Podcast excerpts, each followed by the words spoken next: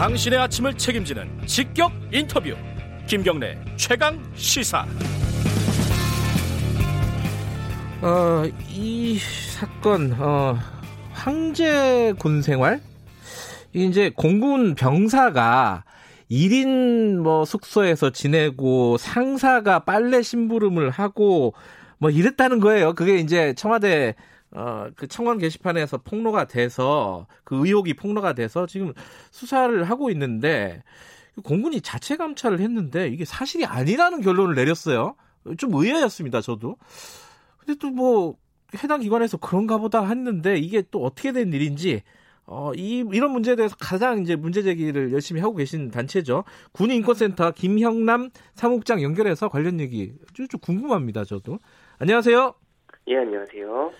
감찰 결과 문제 없다는 거죠, 지금 공군은.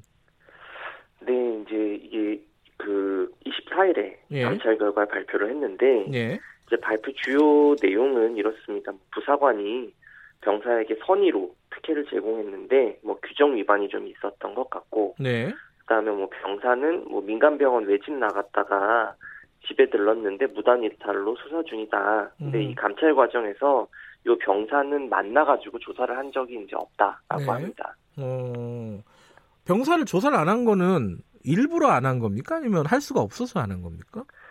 할 수가 없어서 안 했다라고는 하는데 그건 예. 사실 좀 말이 안 되는 얘기고 예. 이 분, 이 병사가 이제 그 지금 무단 이탈로 수사 중이기 때문에 감찰하기가 좀 어려웠다라고 하는데 네. 사실 국민들이 궁금해한 부분은 무단 이탈이 아니라 이 병사가 어떤 과정을 통해서 이 특혜를 받았는가에 대한 부분이었잖아요. 예. 그러니까 지금 사실 동문서답을 하고 있는 거죠. 아, 중요한 거는 어, 그- 그 이탈의 문제가 아니라 이게 황제, 특혜 뭐 이런 거 이런 게 사실이었냐 이건데 그렇죠. 어, 그 부- 이탈이 가능했던 배경이 궁금한 음. 건데. 그 아버지가 이제 유력한 기업의 대표였고요. 어, 네. 전화를 또 이 상사들에게 자주 했다. 어, 이런 얘기들이 있었어요. 거기까지는 팩트잖아요. 그죠? 그렇죠. 어, 그럼에도 불구하고 어, 그게 영향이 전혀 없었다라는 건가요? 그렇게 단정 지을 수 있나요? 그 감찰에서? 어떻게 보세요, 이거는? 어, 지금 감찰에서 또 이 하는 전반적인 감찰 결과의 내용이 약간 네. 꼬리자르기 식으로 좀 가고 있습니다. 어떤 그 측면에서요? 예. 개별 부사관들이 어, 선의로 이런 혜택을 베풀었다라는 거죠. 근데 아. 단서를 남깁니다. 이 부사관들이 규정 위반은 좀 한 것 같다. 음, 그러니까 이 부사관들을 처벌을 할 건데 네. 그 윗선에는 아무 책임이 없다라는 식으로 지금 꼬리 자르는 형태인 건데 음, 이 부분은 사실 어떤 국민이 납득하겠습니까? 부사관 몇 명이 선의로 이런 우리 군에서 듣도 보도 못한 특혜를 한 병사에게만 줬다라는데 네. 이게 감찰의 결과라고 한다면 사실 감찰을 안한 거나 지금 다름없는 상황인 것이죠. 근데 이제 감찰 결과를 보면은 뭐 이제 사람들이 많이 기억을 하는 게 1인실에 살고 아까 말씀하신 부사관 이제 상관이죠. 이 부사관이 이 빨래를 전달하는 심부름까지 해줬다. 이제 말씀하신 대로 규정 위반인 거는 맞는데 이게 그냥 선의였다라는 건데 그런데 그 그게 이제 선의라고 하면은 그런 전례라든가 뭐 그런 것들이 확인이 돼야 되는 거잖아요. 이 사람한테만 그럴 필요는 없잖아요. 보통 일반적으로 상식적으로 생각하면 그런 것들은 확인이 되고 좀 나왔습니까? 그렇지는 않은데 이제 또 네. 감찰 결과 보면 이 친구가 이제 그 세탁물을 별도로 처리한 이유가 예. 그 모낭염 때문이라고 하는데 피부 피부 질환인 거죠. 예. 네. 근데 2019년 12월 달에 진단을 받았다고 해요. 네. 그리고 2주 동안 치료가 필요하다는 게 당시에 이제 민간병원에서 받아온 그 진단의 내용이라고 하는데 네. 부사관이 빨래를 배달을 한 건 사실 코로나가 확산이 돼서 면회가 차단된 시기부터기 때문에 아. 2, 3, 4월 이때입니다. 예. 그러면은 사실 12월부터 2주면 2, 3, 4월하고는 상관이 없죠. 그러니까 예. 뭐이 병사가 모낭염 진단을 받은 것과는 별개로 계속해서 이 부사관들이 빨래를 날라다 줬다라는 건데 이 음. 부분에 대해서 또 해명이 안 됩니다 지금. 음, 이 선의로 그랬다라는 게 네. 이건 뭐 군대 갔다 온 사람도 그렇고 안 갔다 온 사람도 상식적으로 생각해 보면 상관이 선의로 특정 병, 어, 병사의 빨래 심부름을 해줬다. 이게 아, 이건 잘 모르겠어요. 이게 진짜 이게 그렇죠. 어, 가능한 건지 잘 모르겠어요. 어디가 아파가지고 배려를 해주는 거면 음. 사실 병원을 보내든지 너무 아파서 정상적인 군 생활이 일상생활이 안 되는 수준이면 전역을 시켜주는 게 사실 배려죠. 네네네. 누가 투바를 들어주는 배려를 해주니까 음. 그건 아무도 납득하기 어려운 일이라고 생각합니다. 근데 그 지금 말씀하신 부분이요. 어, 말씀하신 사무국장님 말씀하신 게 아니 그렇게 아프면은 진짜 전역을 뭐 진단을 받았고 전역을 하는 게 맞는 건데 그거는 거기에 대한 해명은 없어요? 그 부분에 대해서는 전혀 예. 이런 방구 이야기가 없고 예.